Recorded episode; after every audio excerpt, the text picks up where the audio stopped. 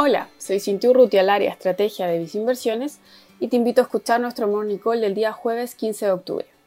Esta mañana vemos a los mercados internacionales operar con caídas, luego de las declaraciones del secretario del Tesoro y la líder demócrata anunciando lo difícil que sería lograr un nuevo acuerdo fiscal en Estados Unidos antes de las elecciones.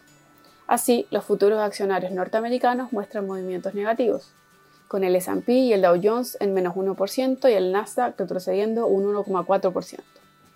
En la región europea las bolsas registran caídas generalizadas, con el índice Eurostock en menos 2%, donde a causa de nuevas alzas en los niveles de contagio, varios países han comenzado a tomar medidas más restrictivas.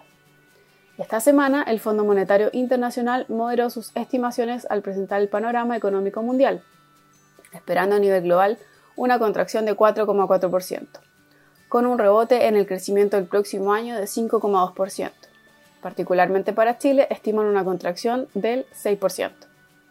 En el plano nacional, hoy se anuncia la decisión de política monetaria del Banco Central de Chile. Por ahora, estimamos una mantención de la tasa de política monetaria hasta mediados del 2022. En Visinversiones creemos que los próximos meses estarán marcados por una recuperación económica global, pero que no estará libre de importantes fuentes de incertidumbre.